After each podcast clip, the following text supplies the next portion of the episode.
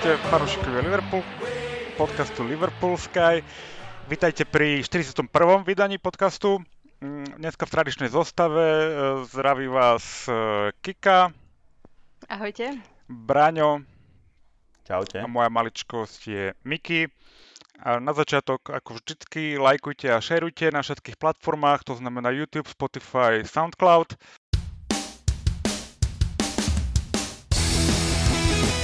Poďme na to. Zápasy, ktoré dneska preberieme sú zápasy s Vlkmi, Liga majstrov v Miláne a Aston Villa na čele so Steviem ako manažerom. Tak Kika, ako ty si videla ten zápas s Vlkmi? Bola to trošku trápenka?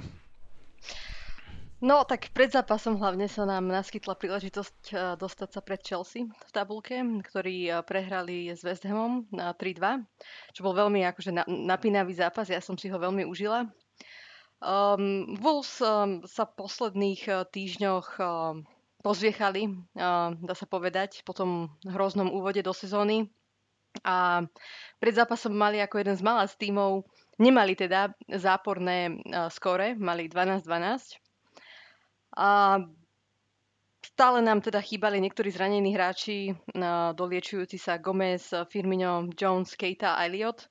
A nastúpili sme vlastne v totožnej zostave ako proti Evertonu, teda s Alissonom, Trentom, Matipom, Van Dijkom, Robom a v zálohe už teda... Náš super stred pola, by sa dalo povedať, Fabinho, Hendo, Tiago a v útoku Jota, Mane, Salah. Dá sa povedať, že od začiatku zápasu, ale aj počas celého zápasu to bol dominantný výkon. Wolves sme nepustili do nejakých vyložených šancí. My sme naopak boli aktívni, ale mali sme aj trochu smolu. Nešlo nám proste dotlačiť tú loptu do tej siete a ja už som fakt strácala akúkoľvek nádej, lebo to bol veľmi frustrujúci zážitok, pretože vôbec sme nehrali zle. Myslím, že to bol v celku v pohode zápas. Dalo by sa povedať, že Wolves trochu sa snažili akože zdržiavať, ale nebolo to zase nič extra hrozné. Jota tam spálil neskutočnú šancu. V ten deň vlastne oslavoval narodeniny. A nastúpil teda proti svojmu bývalému tímu, možno to malo nejaký vplyv na neho psychologicky, neviem, ale napálil, proste mal prázdnu bránu pred sebou a napálil to do Codyho. Takisto Mane, tam mal jednu vyslovene, že čistú šancu. Čo sa týka Wolves, tí nejak nás neohrozili. Adama Traore tam mal nejaké individuálne výbehy. Vykartoval občas, myslím, že dvoch hráčov našich vykartoval, sa mi zdá, ale... To bolo asi tak všetko z ich strany. Ešte, aby som úplne nehovorila o nich len negatívne, tak sa mi páčil výkon ich ľavého obrancu, Aita Nuriho, ktorý podľa mňa celkom dobre bránil Salaha. Súhlasím. A naopak, keď ho vlastne vystriedali a nastúpil náš bývalý hráč Huber, tak vtedy prišla tá naša jediná gólová situácia, kedy Van Dijk perfektnou dlhou prihrávkou našiel Salaha a ten prihrával na gól Origimu, ktorý teda mi príde byť, že má takú bezstarostnú auru, že on proste necíti tlak, teda aspoň na mňa tak pôsobí. A bol to zase jeden z dôležitých gólov, na ktoré budú fanúšikovia Liverpoolu určite spomínať. A ešte teda, čo sa týka tých individuálnych výkonov, tak celkovo... Myslím, že exceloval Tiago v strede pola. Bol to možno jeden z jeho najlepších zápasov za Liverpool. Takisto nesklamal ani Robo, ktorý si drží tú svoju formu. A páčil sa mi aj Matip. Možno teda trošku by som skritizovala toho Jotu. Ani Manemu moc nevyšiel ten zápas. A trošku aj Van Dijk mal také nejaké zaváhania. Ale inak si myslím, že celkovo že dobrý výkon a zaslúžená výhra. Súhlasím, že tá výhra bola určite zaslúžená, malo to byť 3-4-0 a mohlo byť vybavené. Z môjho pohľadu oni nejak šance nemali. Adama Traore, odkedy nastúpil do Premier League, sa nič nové nenaučil, vie proste iba behať. v rovnej... Natrieť sa olejom? V rovnej čiare, presne, natrieť sa olejom a decid, akože nevidel som, že by to uplatnil v nejakom väčšej miere, proste odkedy je Premier League. Ako tú rýchlosť má neskutočnú, ale inak... No. Ale tak rada by som ho videla možno v nejakom lepšom týme, lebo predsa len akože nesledujem Wolves túto sezónu nejak extra. Čo bude robiť v lepšom týme? To isté. Ako, on sa mal niekam posunúť v prvom rade v tom svojou hrou, akože pridať trošku nejaký element do toho. Mne príde ako úplne o ničom v tomto. Ako ešte stále má čas, však on je mladý stále. Tak... Je dosť mladý. Ale 3 roky sa neposunul nikam. Je proste podľa mňa úplne stagnuje na tom jednom mieste, hej, Speed Merchant, hej, no. Čo sa týka Jotu, tak to akože takéto góly ťa môžu stať sezónu, keď to nedáš takúto šancu. Aj myslím, že pod Origiho Instagramovým postom dával, že ďakuje, takže on dobre vedel, čo spálil ten deň. A on tam mal prvú obrovskú šancu, tú hlavičku vedľa tyče, čo si pekne naskočil, nedal, škoda. A potom tá Minela, čo trafil toho Codyho na čiare. Ako ja som prekvapený, lebo on je taký skôr vychcaný útočník. Ja som čakal, že on to niekde k tyči im to placírkou dá, a on to tam napálil. No. No, možno, že to je tiež hlava, proste máš to v hlave, chceš strašne skorovať, máš narodeniny proti bývalému týmu. Môže to tam byť proste, no tak... Som rád, že... Ja ešte chcem vypichnúť, čo Kika vravela, toho Kiana Hoover, že on keď nastúpil, tak mal tam taký perfektný break po ľavej strane, len stratil tú loptu potom v útoku a hneď z protiútoku vlastne Van Dijk to dal na Salaha a Salah si ho tam akože prešprintoval a bol z toho gól, čiže aj on bol možno trošku premotivovaný proti nám a možno aj z toho plynul ten gól, ale Salah si to tam extrémne dobre spracoval do behu. A výborne nahral, čiže bol to tak z polovice jeho gól, by som povedal. No minimálne z polovice, však... Na tretinky zase aj Van Dijková prihrávka bola. Áno, áno, to bolo taká tá naša os typická, hej. Dobre to bolo, no. Van Dijk signature pass to bol. Áno, áno. Na 70 metrov. Súhlasím aj s Kikou, keď hovorí, že Origi je taký bezstarostný proste. On má dôležitejšie veci na práci, ako strieľať góly za Liverpool. Presne, lebo ako...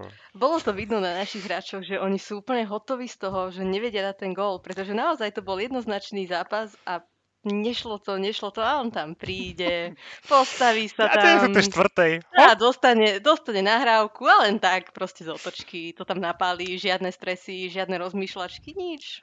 Aj proti tej Barcelone dal ten štvrtý preto, lebo sa mu nechcel hrať predĺženie, vieš? Určite. Chceli ísť domov. Ste pohodička, domov hrať PlayStation alebo čo, no tak. Ale to som niekde počula, že sa pýtali, neviem teraz ktorého hráča Liverpoolu, že keby si mal niektorý hráč z Liverpoolu hráčov zabudnúť pas, že kto by to bol. A proste jednoznačná odpoveď, že Origi. Takže asi takýto týpek je to nejaký. Ja som teda čítal, že on má veľa mimo aktivít, nejaké vzdelávacie veci, charity a takéto veci, takže on asi úplne bere ten futbal ako nástroj, ako proste nejakým možno iným ďalším veciam a vie, že to nebude trvať večne, ale pre Liverpool bude väčšným kultovým hrdinom, podľa mňa legenda možno je silné slovo, ale kultový hrdina je takéto správne. Nepamätám si hráča, ktorý dal viac gólov v nadstavenom čase, dôležitých gólov ako on, akože proti Evertonu v tom derby, proti Barcelone teraz a ešte myslím, že predtým dal ešte nejaký takýto, takže... Ale hlavne, akože akú má štatistiku gólov na počet minút na ihrisku, to je podľa mňa jeden z najlepších ako na svete za posledných x rokov, však on hráva minimum, on nepotrebuje rytmus, nič proste, príde na gól, hotovo, hej, akože... No nech mu to vydrží. Už teraz má lepšiu sezónu než tú predchádzajúcu, kde sa podľa mňa veľmi trápil. Malé smolu pod klopom. Veľké pozitívum. Malé smolu pod klopom, však sa zranil, on keď začal, tak on mal potom veľké zranenie, že keď prišiel Klopp a dovtedy práve bol veľmi platným členom, aj sa mu darilo strieľať góly a hrával tak akože sa posunul niekam, no takže... Som rád, že proste si našiel svoju úlohu v týme a nepopuluje, proste hrá to, čo má a je šťastný, že tam je proste. Super. Aj takých hráčov treba.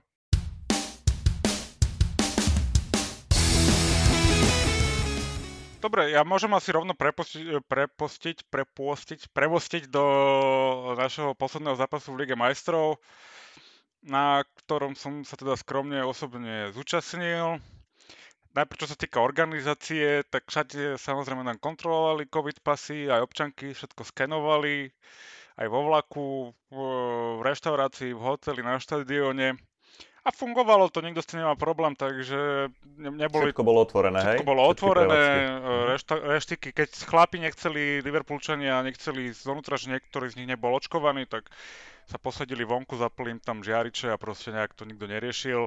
Boli aj takí, hovorím, chlastalo sa pivo a čaj, ten čašník, keď mu o 5:00 povedali, že by si dali po 7 pivách čaj, on čo, ty? No ty, like ty, like ty. Som ešte nevidel. Tak to... Mino im nešlo na odbyt. To bolo také vtipné, nie, pivo a ešte také veci, že oni Angličania nevedia jesť, oni si furt objednávajú iba to, čo poznajú, takže samé lazanie a podobné kraviny. No, na štadióne bola zima, ale mal som také miesta, ktoré bolo trošku vyššie, kde to není také zaizolované, no, tak čo je dobre vidieť na tom štadióne, je to aj ten rozdiel medzi tými, ale podľa mňa bol obrovský. Keď človek vidí celé to ihrisko, ako je ten tým organizovaný, tak my sme proste úplne niekde inde. A to sme hrali so zostavou, ktorá bola dosť obmenená, teda až na Maneho a Salaha. V podstate sme hrali celou fresh zostavou. V obrane nastúpil Konaté s... Bože, vypadlo mi. Phillipsom, pardon, áno. S Natom Maldiným Phillipsom, k tomu sa ešte dostaneme. Na krajoch nastúpil Neco Williams a Kostas, v strede nastúpil mladučký Morton. Pomôžte mi, ďalší dvaja boli... Mina, Mino a Ox, ktoré hrali veľmi zaujímavú úlohu v tej zálohe a aj keď to možno tak technicky nevyzeralo úplne pekne, v telke určite nie, si myslím, ale ako splnili si podľa mňa to, čo Klopp od nich chcel a dokázali v pohode tú hru akože udržať v našich ako keby rukách. No a v útoku na začiatku teda nastúpil Mane so Salahom a Origi na hrote, ak si dobre pamätám. Úprimne, ja som sedel teda medzi Talianmi, tí sa tešili, že keď prišli za polovičku a taký bol aj priebeh zápasu, hej, oni vždycky tam keď prišli za polovičku, už si mysleli, že idú dať gól, čo však si sadni človeče, však ty proti komu hráš. Takže aj to tak vypadalo ten zápas, hej, neviem, podľa mňa som mohol tak držanie lopty tak 70-30. Ibrahimovič, ja som ho teda sledoval a toto, akože to naše tempo bolo úplne mimo jeho, on by to povedal, keby hral v pomalenom slomo. Tak, neviem. Prišlo mi to strašný rozdiel v kvalite, hej, a to sme vyslovene hrali s obmeneným mužstvom. Ani som nemal nejaké obavy, keď sme prehrávali 1-0. Proste tá naša kvalita sa prejavila, obrovská kvalita, aj čo sa týka coachingu, aj všetkého ostatného, to bolo proste vidieť na tom ihrisku. AC Milano chcelo vyhrať, my sme vôbec nič nepotrebovali, ale ako nechali sme nikoho na pochybách, kto je lepšie mužstvo a kto je proste teraz niekde úplne inde, čo sa týka Európy. Takže super, ja som si to užil a myslím si, že aj tí hráči si to užili. Priznám sa, že som tam občas pozeral sa, kto sa tam rozcvičuje a nepoznal som teda tých mladých chalanov, nastúpili na konci dvaja mladí chlapci. Ale čo hovoríš, Miky, na ten štadión, ten San Siro, on je akože dosť starý, sa hovorí, ale že v akom stave je? Lebo tam budeme hrať o chvíľu znova. To, že je starý, mi nejak extra neprišlo. Myslím, že tam chystajú niečo nové.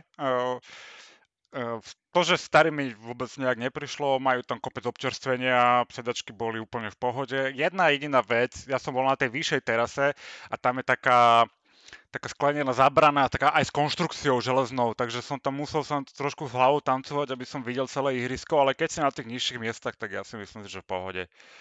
Aj tá organizácia tam bola super, žiadne nejaké extra veľké rady, nikto sa nikdy nejak netlačil, takže ja som bol veľmi príjemne prekvapený, čakal som, že to bude horšie, lebo však je to starý štadión. Jednina tá fakt konštrukcia mne vadila, ale inak to bolo úplne... Je evidentné, že ten futbal tam majú každý týždeň a majú to zmaknuté proste. Páčil sa mi, zo zápasu sa mi veľmi páčila naša obranná dvojica, sa mi ľúbila. Konaté aj Phillips.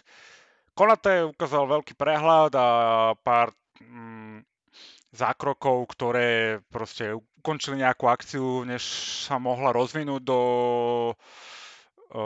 niečoho horšieho, a Ned Phillips, ten rovnako bol veľmi dobrý partner, ako vôbec na ňom nebolo vidno, proste, že hrával nejakú tretiu ligu, úplne v pohode zapadlo do tej stoperskej dvojice a mal tam jeden taký, ja som si tam normálne sa postavil za tlieska, však si sme určite videli tú kľúčku, alebo tak, tú kľúčku, čo si spravil v našom obrannom pásme, tak to bolo veľmi vtipné, tam tlieskali, Taliani si hovorili, že to není možné, no, takže veľmi som bol spokojný aj s výletom, aj v podstate s výkonom, aj s našim zápasom, takže neviem, ako ste to vy videli v telke.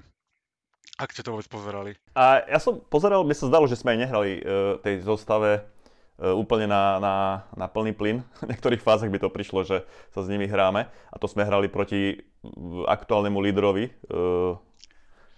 série A. Čiže tam a ten rozdiel bol, ako hovoríš, Miky, ty si to videl asi lepšie. Ale to bol obrovský rozdiel v intenzite, podľa mňa aj v technickej, aj v rýchlosti, vo všetkom. Akože proste... My sme úplne momentálne niekde inde ako zvyšok sveta. Minimálne tá taliansky zvyšok sveta, hej, tak líge. Uvidíme, no. Dúfam, že to potvrdíme aj proti Interu Milano, ktorý momentálne vedie tú ligu v tej Lige majstrov. A ešte k tomu Natovi Philipsovi, že tú kľúčku spravil už podľa mňa s tým zlomeným lícom, čo sa s Ibrahimovičom zrazil. A ešte k tomu Konatému, že sám Ibra ocenil jeho výkon, keď si z nej vymenil dres, lebo ho chcel mať. Mm-hmm. Takže áno, tá stoperská dvojica bola brutálna. A hovorím, páčil sa mi aj Morton v strede pola. Úplne nebolo na ňom badať, že nejaký nováčik alebo mladý chalan, úplne zapadol perfektne do mužstva. Súhlasím, ľúbilo sa mi, ja som si potom pozeral jeho štatistiky po zápase. Ten jeho rozsah nahrávok bol zaujímavý. Zaujímavé na tom bolo, že ani jedna taká priama dopredu sa mu nepodarila. Hej, všetky boli červené, ale zbytok, jak tam dokázal manažovať tú hru a rozdávať lopty, bolo veľmi dobrej úrovni na to, aký to je v podstate ešte stále mladý chalan. A uvidíme, čo z neho bude. Vyzerá veľmi promising. Mňa veľmi potešila tá zostava. Bála som sa, že Klopp to bude možno ešte viac tlačiť. Ale už pred tou tlačovkou povedal, že keby dá tú istú zostavu, tak ho medical team asi zabije. takže dobre, že dostali príležitosť aj iní hráči. Ja sa vždy teším, keď dostanú hráči príležitosti aj tí, čo nehrajú, alebo mladší. Takže pohode, no. Asi si nemyslím, že tá intenzita z našej strany bola presne 100%. Podľa mňa sme hrali tak na 70% pri najlepšom. Ale mňa tak stačilo to. Mňa ešte tej zostave prekvapilo trošku, že nechytal Kelleher, ale znova tam bol Alisson, ale asi má dôvod na to Klopp. Chce, aby ten Alisson bol nejakej tej zápasovej praxi vyťažený, čiže aj to má vplyv na brankárov. A hlavne asi aj, vieš, keď už zmeníš celú obranu, tak potrebuješ niekoho, kto bude asi to vedieť tam manažovať, tak ako to má manažovať. Tak ten Kelleher sa musí ešte niečo asi naučiť. Dobre, prvý anglický tím, ktorý má plný počet bodov v skupine, aj prvý, no ja som to vo Football Manageri robil už dávno, ale prvý živý tím anglický, ktorému sa to podarilo. V tejto sezóne treba pochváliť aj Ajax, ktorý tiež vyhral svoju skupinu bez straty kytičky, ako sa hovorí. Ja si myslím, že to je slušný úspech, ako hociakú skupinu vyhrať bez straty je slušné. Dúfam, že sa to pretaví do tých výkonov v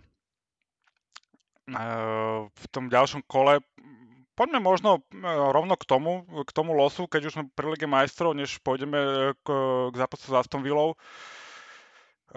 Losovalo sa včera, áno, v pondelok, losovalo sa na dvakrát, lebo to tam niekto zmastil a nevedel, respektíve UEFA povedala, že to zmastil dodávateľ, ktorý to zle spočítal tam. Určite, na 16 loptiček potrebuje dodávateľa, ale nakoniec sa rozlosovanie podarilo a my sme teda dostali suseda AC Milano, Inter Milano, minuloročný majster. Nutno povedať, že s Lukakom v zostave. Ako vidíte naše šance, Braňo? Ja som spokojný so žrebom, lebo ako ten Salzburg, čo sme ho dostali pôvodne, to by bola asi taká selanka, si myslím. Skôr by sme ich možno podcenili. Na druhej strane by tam bol možno jednoduchší výjazd, keby naši fanúšikovia československí chceli ísť do Salzburgu. Ale ako vrátim sa k tomu Interu Milano, ja som s tým žrebom spokojný. Ja si myslím, že nám tá hra talianska bude sedieť. Videli sme to aj proti AC Milano, aj keď si myslím, že Inter je ťažší súper. Sú tam fakt dobrí hráči, niektorí je tam nakoniec aj slovenský stoper Škriniar. Vpredu je Lautaro Martinez, výborný útočník. A je tam ešte pár ďalších dobrých hráčov, čiže nebude to úplná prechádzka, ale ako ty si aj poznamenal, že tá naša intenzita a ten náš level hry bude stačiť na to Inter Milano a myslím si, že postupíme v pohode. Súhlasím s Braňom, myslím, že za posledné 3 roky teda je to asi najlepší súper, alebo ten ľahší súper určite ako Atletico spred 2 rokov. A Real Madrid, ktorý nás tedy zastihol v nie veľmi dobrej forme. Takže jedine, že by sa stalo niečo nepredvídateľné, bude sa to hrať vlastne po Afkone, takže uvidíme, v akej forme alebo v akom stave sa vráti naša trojica Salah, Mane, Keita, aj keď teda určite na Keitovi nebudeme stavať pravdepodobne, ale skôr na Salahovi a Manem, takže bude to zaujímavé, ale nie som z tohto supera nejak nervózna. Určite to mohlo dopadnúť horšie, si myslím. Ja som sa veľmi chcela vyhnúť PSG, aj keď samozrejme môžeme si povedať, že áno, musíme poraziť každého, keď chceme vyhrať Ligu majstrov, ale im som sa naozaj že chcela akože vyhnúť, pretože môžu sa proste namotivovať a myslím, že čím ďalej sa dostaneme, a tak to bude už len lepšie a lepšie. Dobre, ja súhlasím, že je to dobrý super, ktorý nás preverí, ale nejak sa o ten postup nebojím. Hej, ako myslím, že si to Klopp postraží. Chceli by sa asi veľmi snažiť v Interi. Tie ďalšie dvojice, je tam pár zaujímavých. Konkrétne teda jedna, Paríž bude hrať proti Realu Madrid.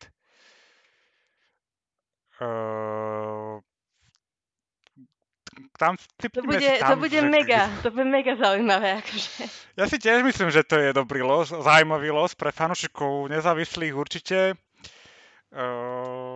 Aké sú vaše tipy hentom na postup? Real Madrid postupí.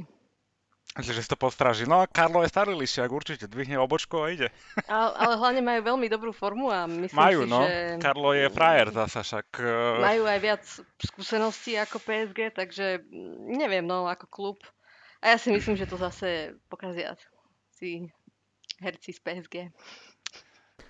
A mne to je v zásade jedno. Ja som rád, že sa stretli už tak skoro takíto dvaja dosť veľkí favoriti na celkové prvenstvo a nech vypadne Real alebo Saint-Germain, nám vlastne odpadne jeden konkurent. A takisto je Atletico Madrid, Manchester, tam sa celkom teším, že sa oni dvaja stretli, nech sa tam dokopú. Mm-hmm. A tiež jeden z nich pôjde predčasne preč, takže tiež som spokojný. No. Tiež som spokojný s týmto. No a potom už uvidíme. Chelsea znova dostala tých slabších Francúzov, čo im asi vyhovuje. Celkom sa bavil niekto na Twitteri, poznamenal, že len Man City dokáže dostať v Lige majstrov Rotterdam ako supera, no. Majú tam miesto toho Benfiku, ale aj však my sme hrali s Portugalcami tieto vyraďovačky, takže držíme aj Portugalcom určite palce tento rok. Nech City vyradia. Ja som teda dúfal... ten predošlý los sa mi z tých niektorých dvojic páčil viacej, no tak... Uvidíme, ako toto vypáli.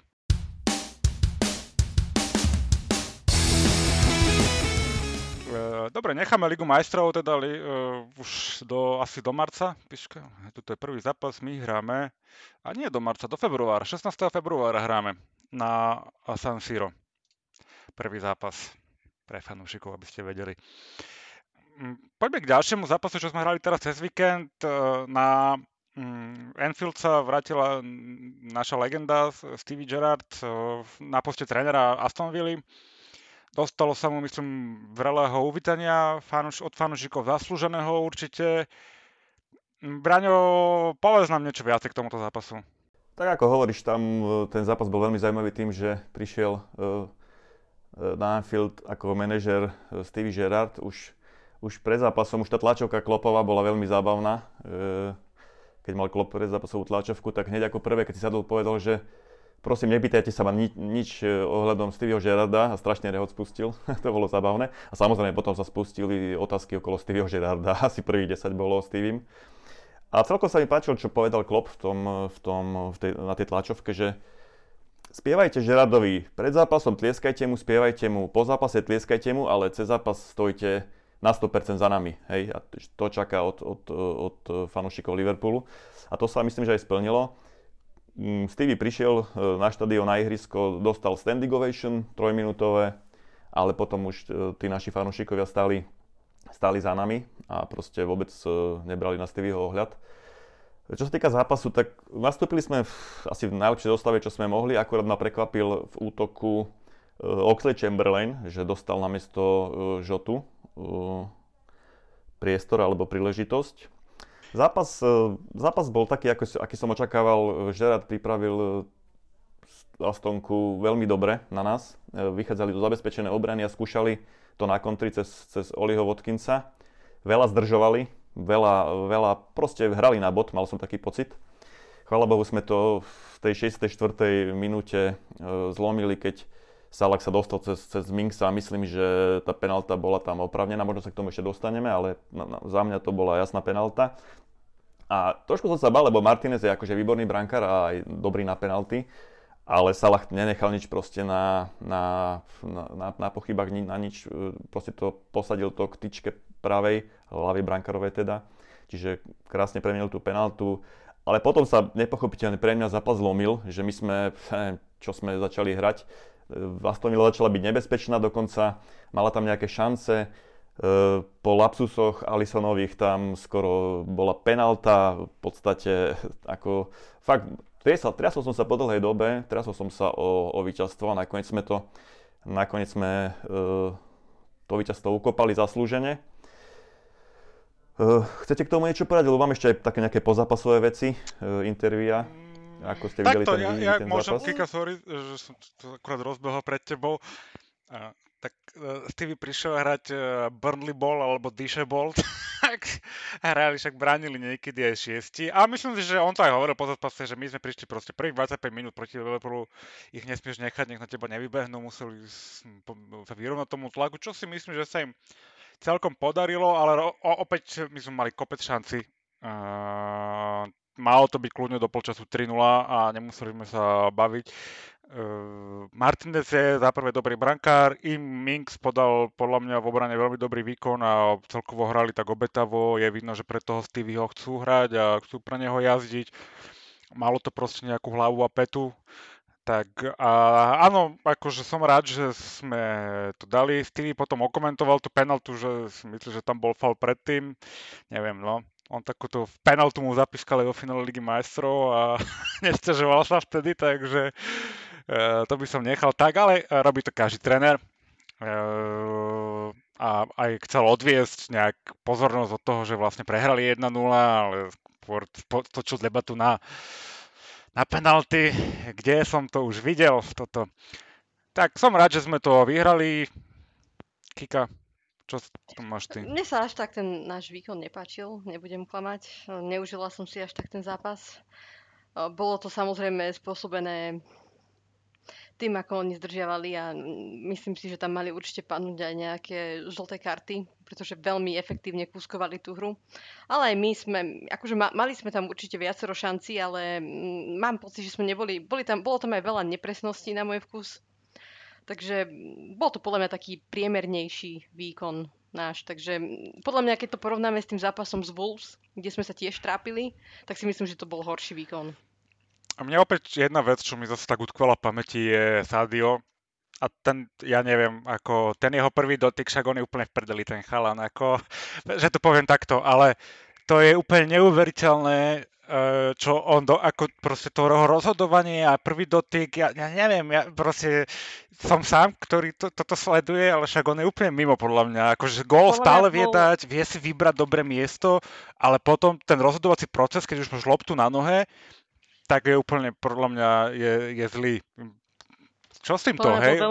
Veľmi zlý bol v tom zápase, si myslím. Bol. Jeden z úplne najhorší, by sa dalo povedať. Akože, nie, že najhorší, ale z toho útoku, akože snažil. On sa vždycky snaží, tomu nikto nemôže uprieť. Absolútne, to sa mu nedá uprieť. On je profesionál na 100%, ale presne ako hovoríš, ja niekedy nechápem, ako on rozmýšľa.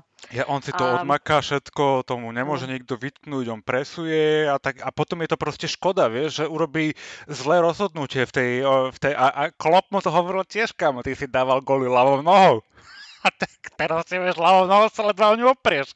Proste, ja neviem, čo sa jemu stalo, však sme sa o tom bavili už, chodila, hľadala nejakú profesionálnu pomoc, neviem, či to bol úplne psychológ, ale niečo tým smerom asi. Neviem, či toto je v hlave, čím to je, akože zasa, čo som sa bavil s inými kamošmi, že možno, že strátil nejaký ten kúsok rýchlosti a potom mu to tam chýba. Neviem, mne to skôr príde, že není o rýchlosti, ale o tom, že ja neviem, si to kombinuje moc v tej hlave, alebo není taký bezstarostný a moc nad tým premýšľa. Neviem, toto mne tak utkvelo v pamäti, že mne to vyslovene vadilo, hej, že zase tak zle rozhoduje a proste obieram sa o nejaké šance a o možnosti, ako sa dostať dopredu a skórovať. Ani tie jeho prihrávky nie sú presné. Ja ešte chcem vypichnúť asi tri veci, čo som si všimol v tom zápase. Že prvou vecou sú... Alisson mal akože minimum roboty, ale spravil dve obrovské kúpky. Hneď na začiatku sa tam šmykol a tam sme hasili proste.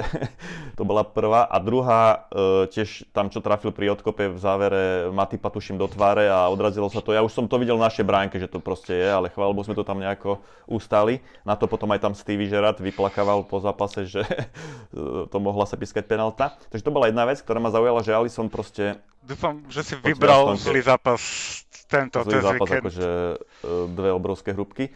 A druhá vec je, že tie naše breaky ste si všimli, my sme tam išli, myslím, že 2x3 na 1 a ani sme nevystrelili, hej, tam proste tento Salah zle nahral, tuším, 2x. Zle sa takisto rozhodol, čiže to, tam ste mohli zastaviť na 0 ich normálne akože zarezať, to bola tá druhá vec.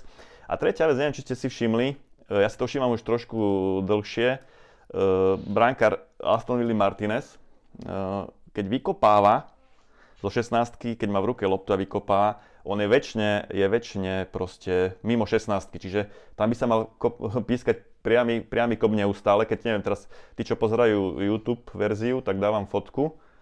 Teraz vlastne tam vidíte, že je pol metra už teraz loptou pri výkope za 16-kou. Ako sa toto počíta? Tá predná noha? Z ktorej vykúpavaš? Ale...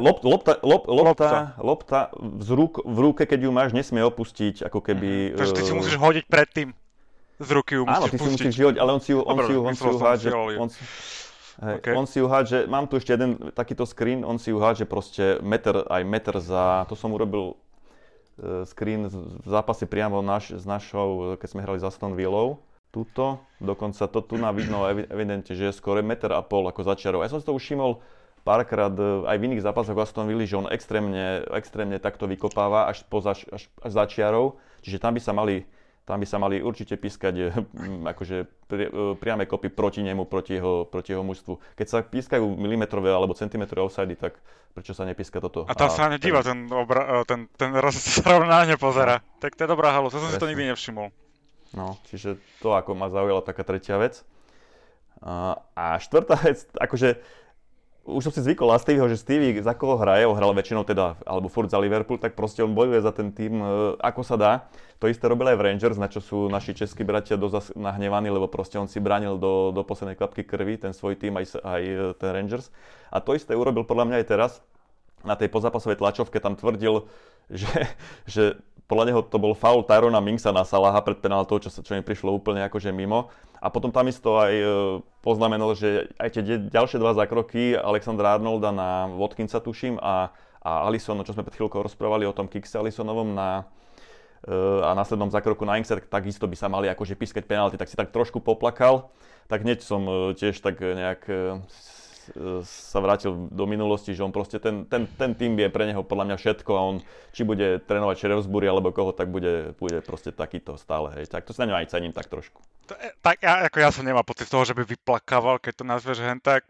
podľa mňa to normálne, ako každý jeden trenér spomenul, hej, Klopp, koľkokrát to o vetre rozpráva, že nám vadil a neviem čo. Aj tento sezón už bol vietor, ale našťastie sme vyhrali, takže si to nikto nevšimol, ale už sme spomínali vietor v tlačovkách. Ja si myslím, že to je taká bežná taktika od všetkých manažérov. Mourinho je v tomto úplný majster, hej. Myslím si, že zrovna Stevie si tie ťahy po zápasové požičal od neho, takže ja to nemám ešte, vôbec za zle, no. Ešte dajte, čo ste dávali do WhatsAppovej skupiny, ako usadil Owena, tú príhodu. Jaj, no to bolo veľmi zaujímavé.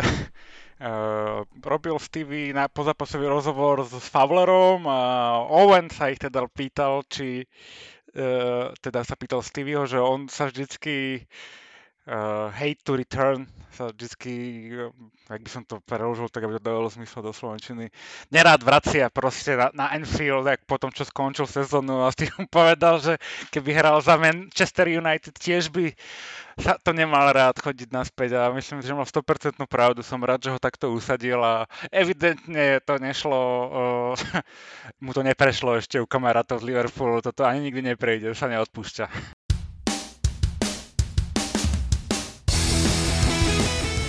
No, dobre, poďme od jedného skvelého záložníka k ďalším, ktorých máme momentálne v tíme.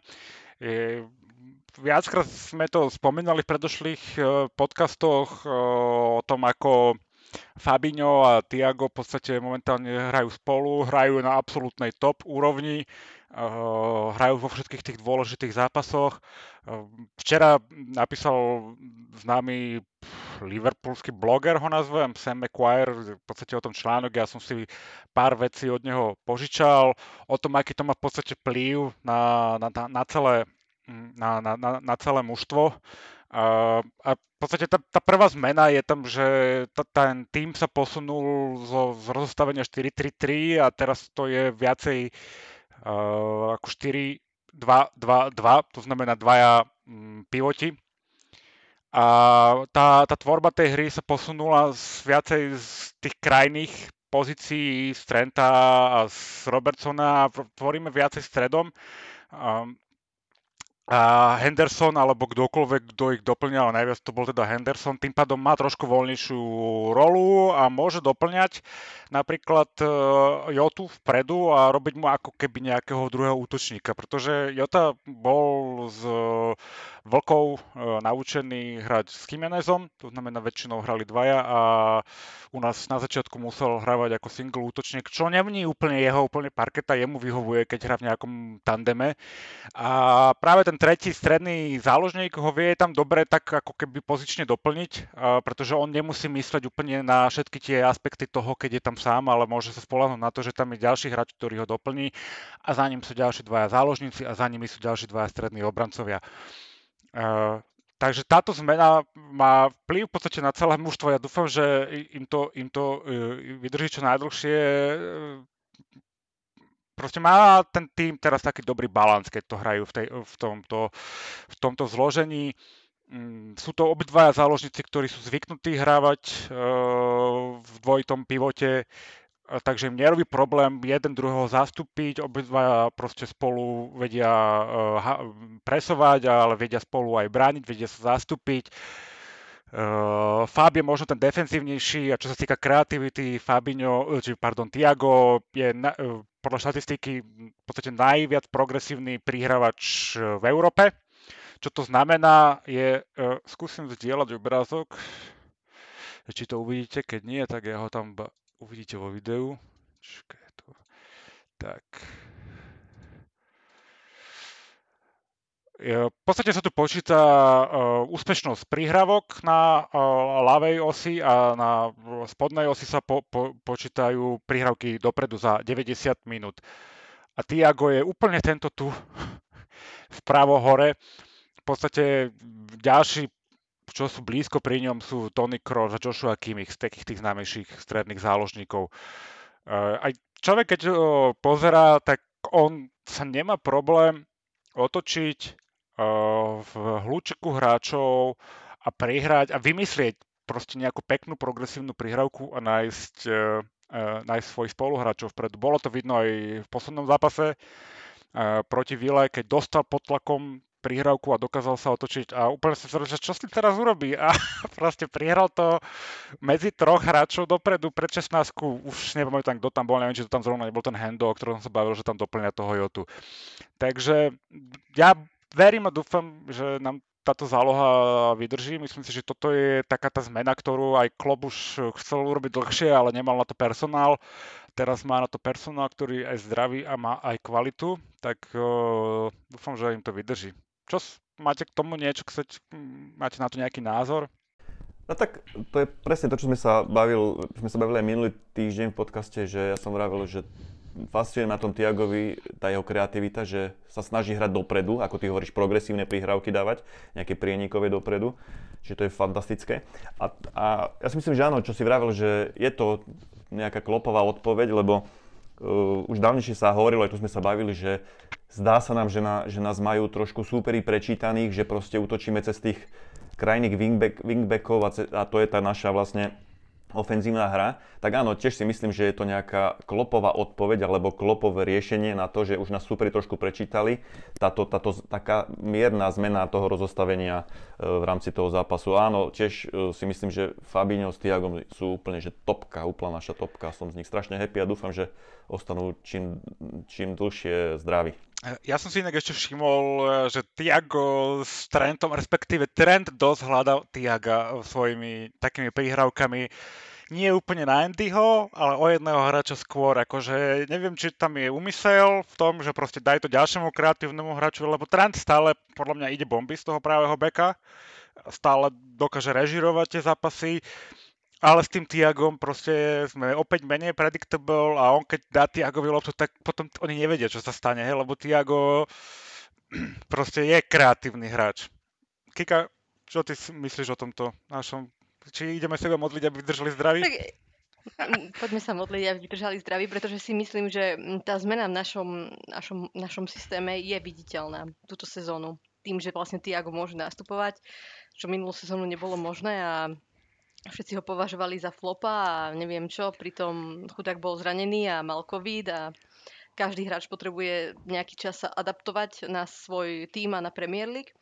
Takže je to veľký rozdiel teraz, keď nastupuje Thiago s Fabinhom pravidelne.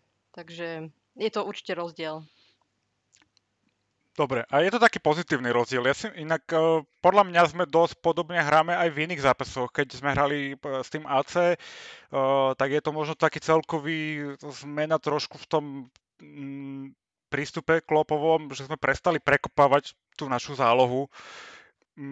Už tam není Gini, Hendo a Mili, nič proti ním, ale proste oni nie sú Fabinho a Thiago proste, takže je viacej zapojená tá záloha a myslím si, že aj keď sa trošku obmení ten personál, že by sme mohli zostať pri tomto štýle.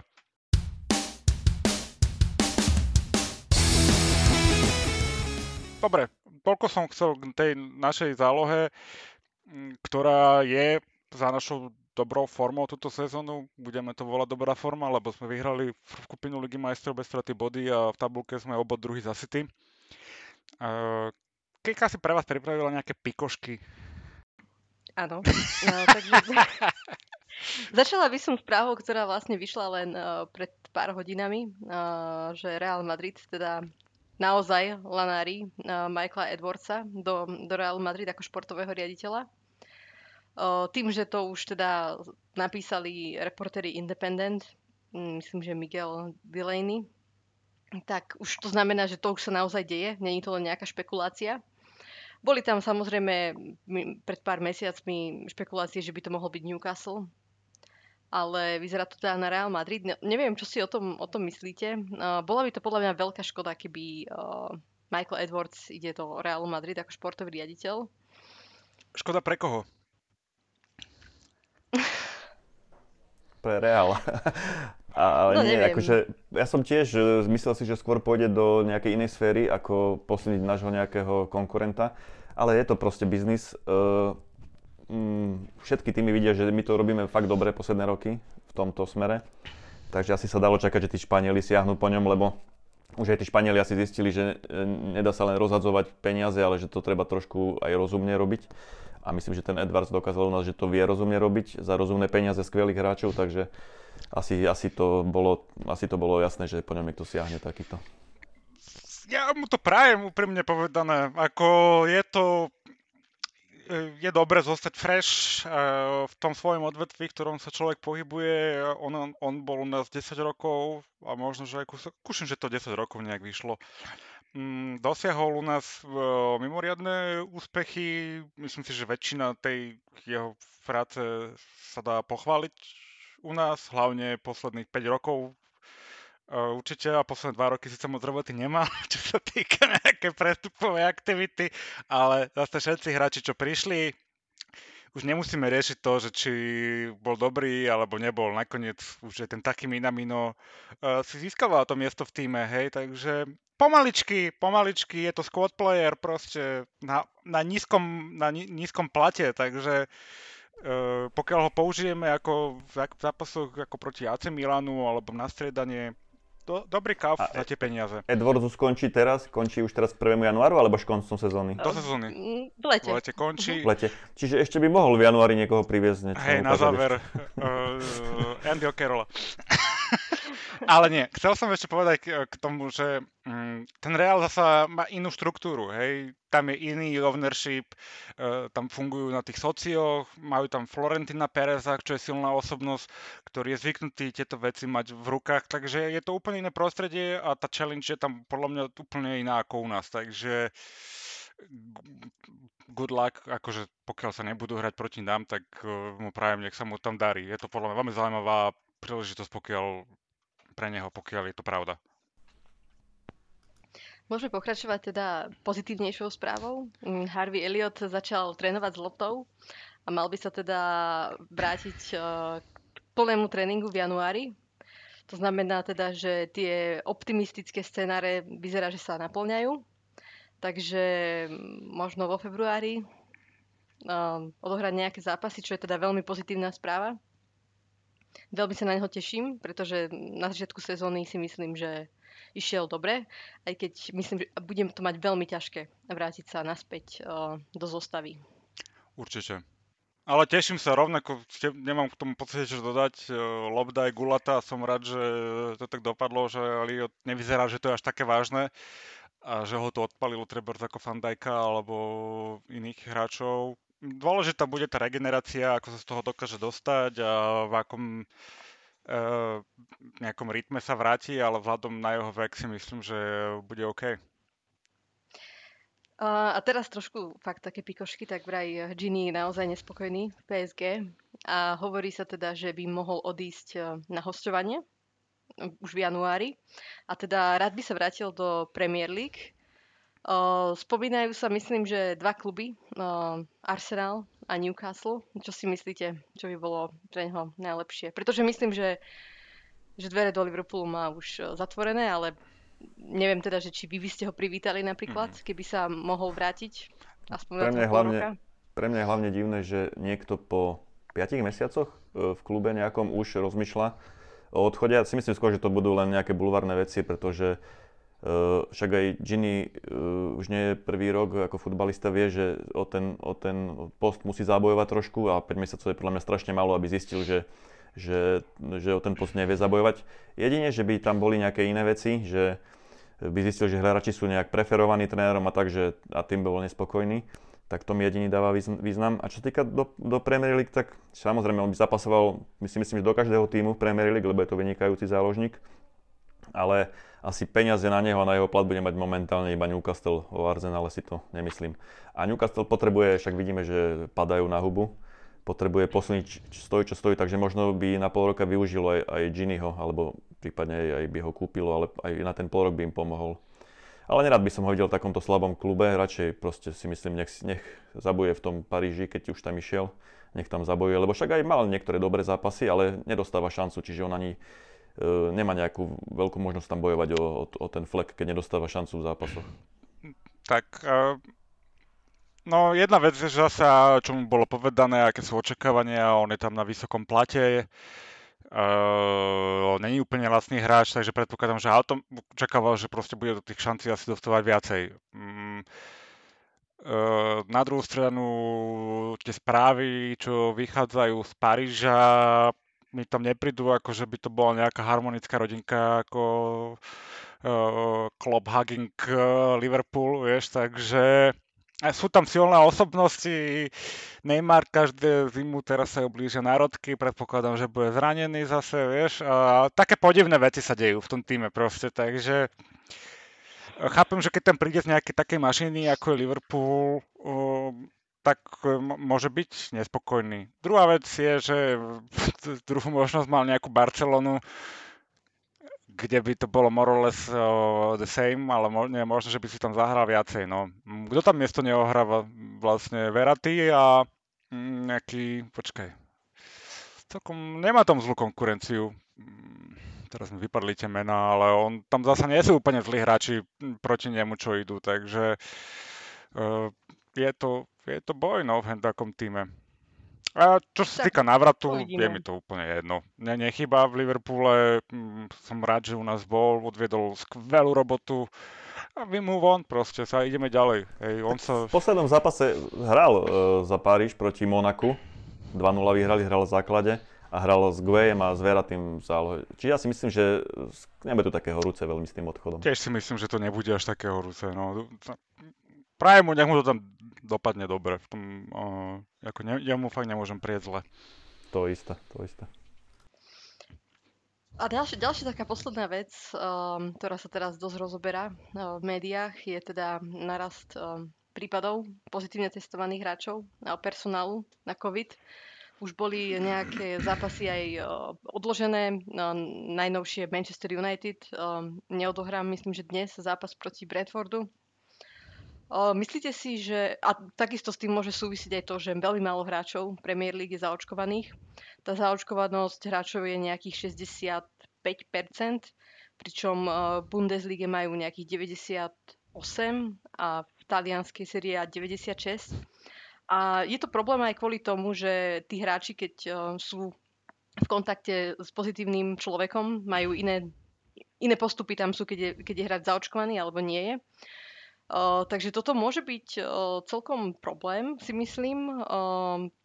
Neviem, ako sa na to pozeráte vy, ale ak to takto bude pokračovať, predsa len máme tu nový variant, ktorý sa rýchlejšie šíri, aj keď nie je možno taký silný. Tak podľa mňa nám celkovo akože hrozí, že tá Premier League môže byť prerušená na nejaký čas práve kvôli tomuto. Takto, no. Vádom na to, koľko správ o covide denne je, proste sa človek vidí, tak som to nejak úplne neriešil, lebo sa to zatiaľ úplne nás nedotklo. Takže to oddelujem si to nejak tak v hlave, ale môže... Lebo máme 99% zaočkovanosť, možno aj týmto bude. Ako v klube, myslíš? Myslím, že neviem, či v klube, ale hráči určite. Hráči. Hm. Tak to povedal Klopp, myslím, že pred pár mesiacmi. Zajímavé. No tak hej, ja som zachytil, že my sme v tomto zodpovední. Neviem, no však uvidíme, čo bude aj ten Omikron, ten vypadá taký, že že môže to spadnúť do nejaké akože štádiu chrípočky už konečne, hej, že sa to ten vírus natoľko oslabí, že síce sa šíriť bude, ale nebude mať taký efekt.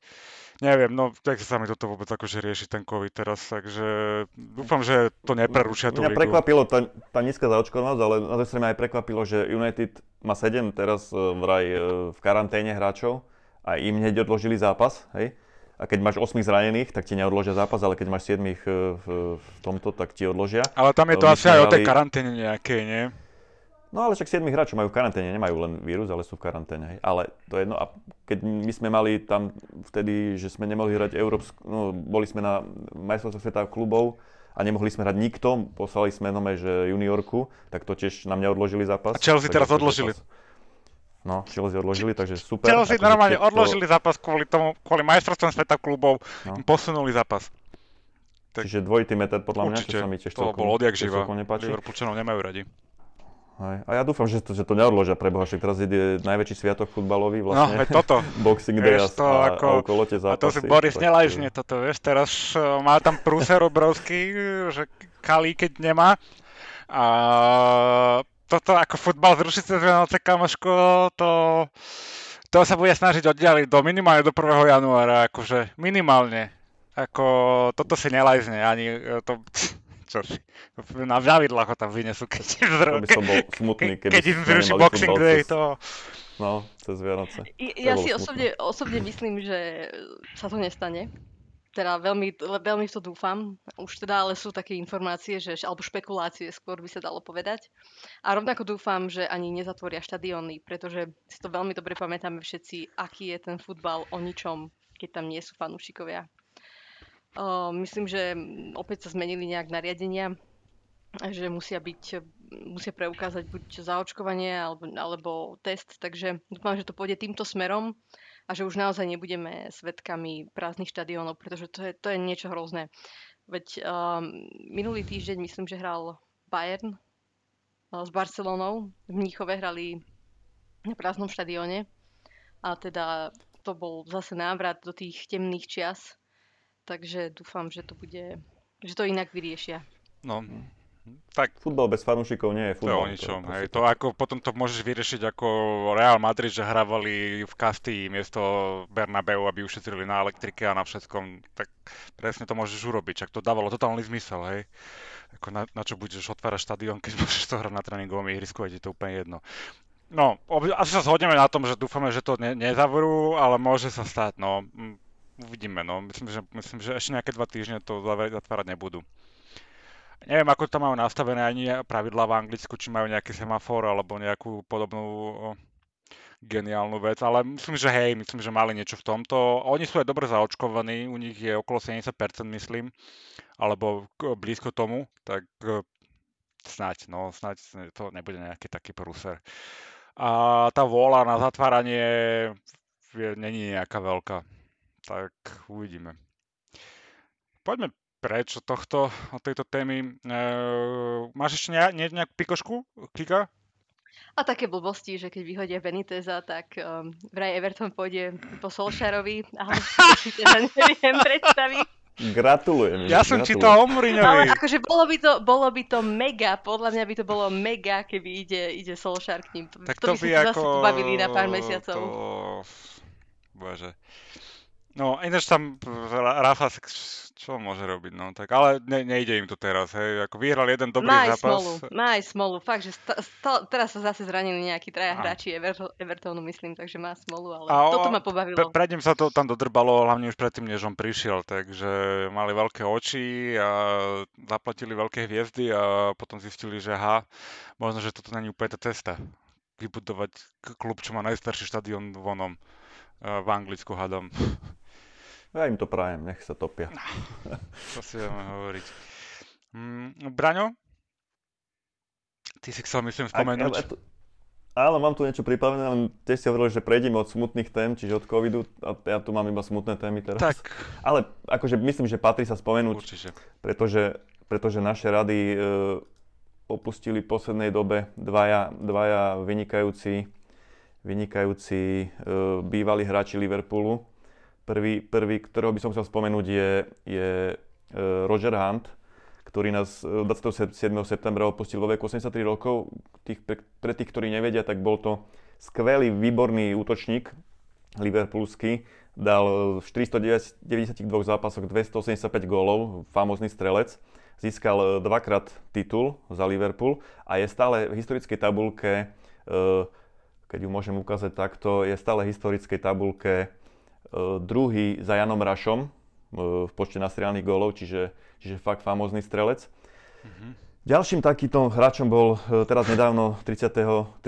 novembra Ray Kennedy, ktorý nás opustil vo veku nedožitých 70 rokov a ten získal s nami 5 titulov, s Arsenalom jeden titul, hral 275 zápasov a dal 51 gólov, získal, hovorím, 5 titulov. Tiež taká ďalšia legenda Liverpoolska, ktorá nás vlastne opustila. Nebol jeden z nich dvoch posledných hráč, čo podpísal Shankly? Či to sa mi iba zdá? Myslím, že Craig Kennedy sa to hovorilo, ale neviem, nie som si teraz na 100% istý. Toto neviem. Ray Kennedy bol vlastne akože dosť veľká postava v Arsenále. Mm-hmm. Získal tam s nimi, hovorím, jeden titul a potom to bol veľký prestup, keď prestúpil ku nám a u nás zažil asi tie najlepšie svoje roky a získal vlastne ďalších 5 titulov. Bol taký skvelý záložník, vidíte aj teraz tí, čo pozerajú videoverziu, na jeho počesť na Enfielde v zápase vlastne urobili takúto krásnu mozaiku, nosil číslo 5 a vlastne bol to taký veľký prestup z Arsenalu ku nám a u nás ešte si urobil akože perfektnú kariéru a zomrel pomerne mladý, 70 rokov, takže čest ich pamiatke, akože toto som považoval za dôležité, aby sme si... Ďakujeme pekne za spomienku.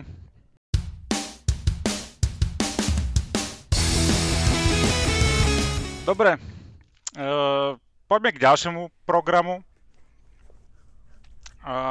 Bavili sme sa už o tom vianočnom programe, tak najbližšie nás čaká Newcastle s novými majiteľmi a so starými výsledkami. Po nich nás čaká Spurs, Tottenham, ktorý teda na moje prekvapenie... Inak, Miki, prepáč, že ti do toho skáčem ešte k tomu Newcastle. Oni za posledné 4 mesiace vyhrali jeden jediný zápas. Len tak, taká štatistika. Áno, to bol ten predposledný, teraz už vyhrali nejaký zápas a potom zasa išli naspäť do svojej onej ulity prehrávacej. Čakajú nás potom Spurs, teda, ktorí na moje prekvapenie sú vyššie, ako by som čakal. Lebo ten začiatok sezóny ich nezachytil úplne v najlepšej forme a po tým ňom to nevyzeralo úplne dobre, ale... Vyzerá, že Conte tam niečo začína robiť a tak sa aspoň minimálne dali dokopy a majú výsledky tam, kde ich majú mať. Otázka, či to bude stačiť na nás, tam určite je. No a posledný taký zápas nás čaká Carambol Cup proti Leicesteru. To už sme posledných 8, takže štvrťfinále. Tak poďme si praviť nejaké predictions. Ja počítam 3 výhry za mňa. Vy ako? Tak uvidíme ten Leicester. Myslím si, že čo sa týka Premier League, tam by sme mali vyhrať.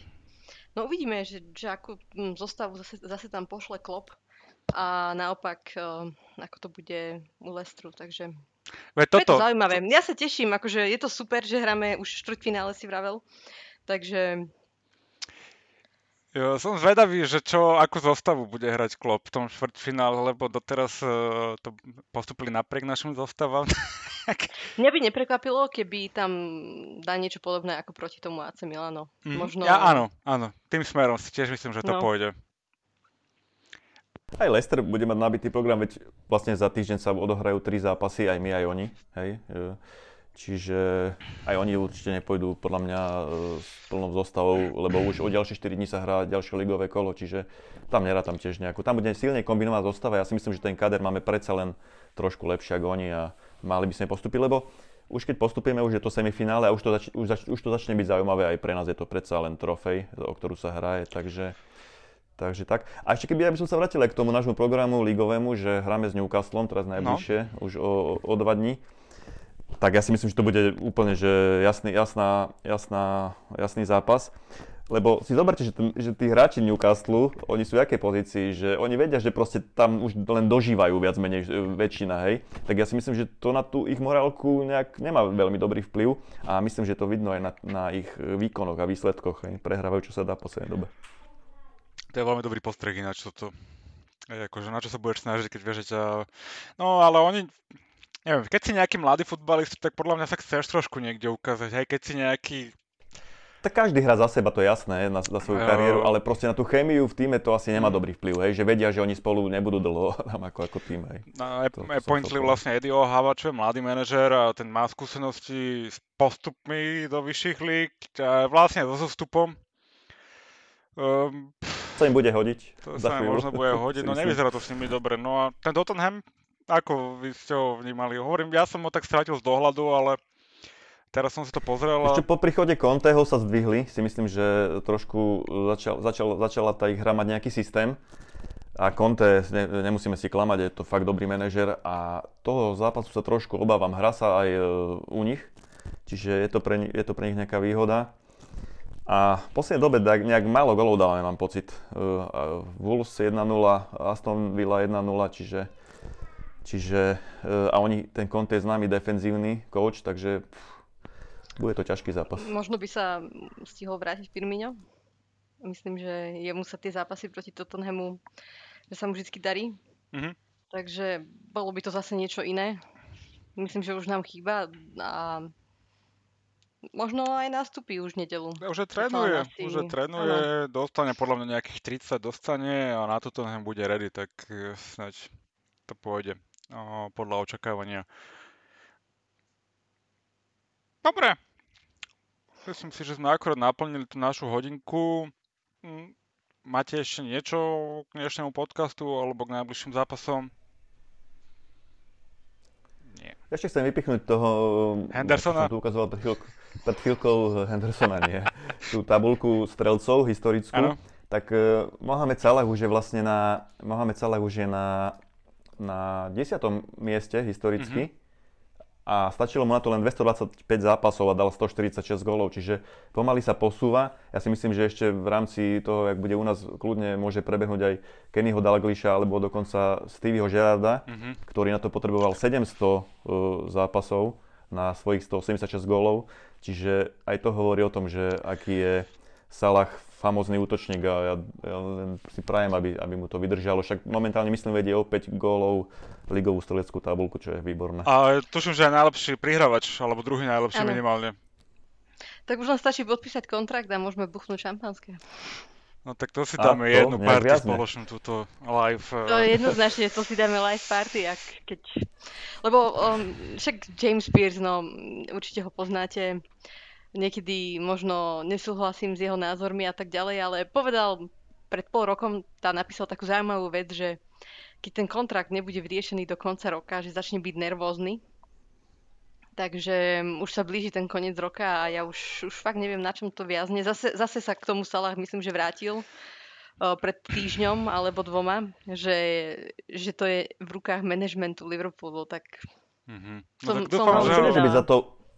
Čo môže byť za tou otázkou, že či chce viac peňazí, alebo naopak chce mať istotu, že ten klub bude aj po odchode Kloppa, lebo však určite sa bavíme, že Klopp má už iba 2,5 roka zmluvu a Salah chce podpísať asi naviac, že aby mal ten Salah záruku, že ten klub bude stále hrať o trofeje, že teda moja otázka je, že či myslíte si, že je to v peniazoch, alebo v osobných ambíciách, že chce získavať trofeje? On to povedal v tom rozhovore, že aby si ľudia nemysleli, že to je len o peniazoch, ale že ho bude zaujímať aj to napredovanie klubu vlastne, alebo teda tá budúcnosť. Čiže je to nejaká kombinácia týchto dvoch vecí. Uh-huh. To je ako rozumný prístup zasa od neho. On asi tiež nechce to skončiť ako, ja neviem, Stevie Gerrard, že to musí ťahať na svojich ramenách, alebo ako on bude v inom veku, v inom štádiu kariéry.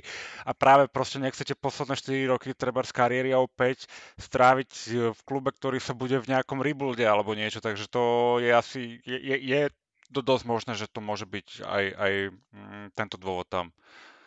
Nie je dosť možné, ale skoro určite to tam je súčasťou rozhovorov.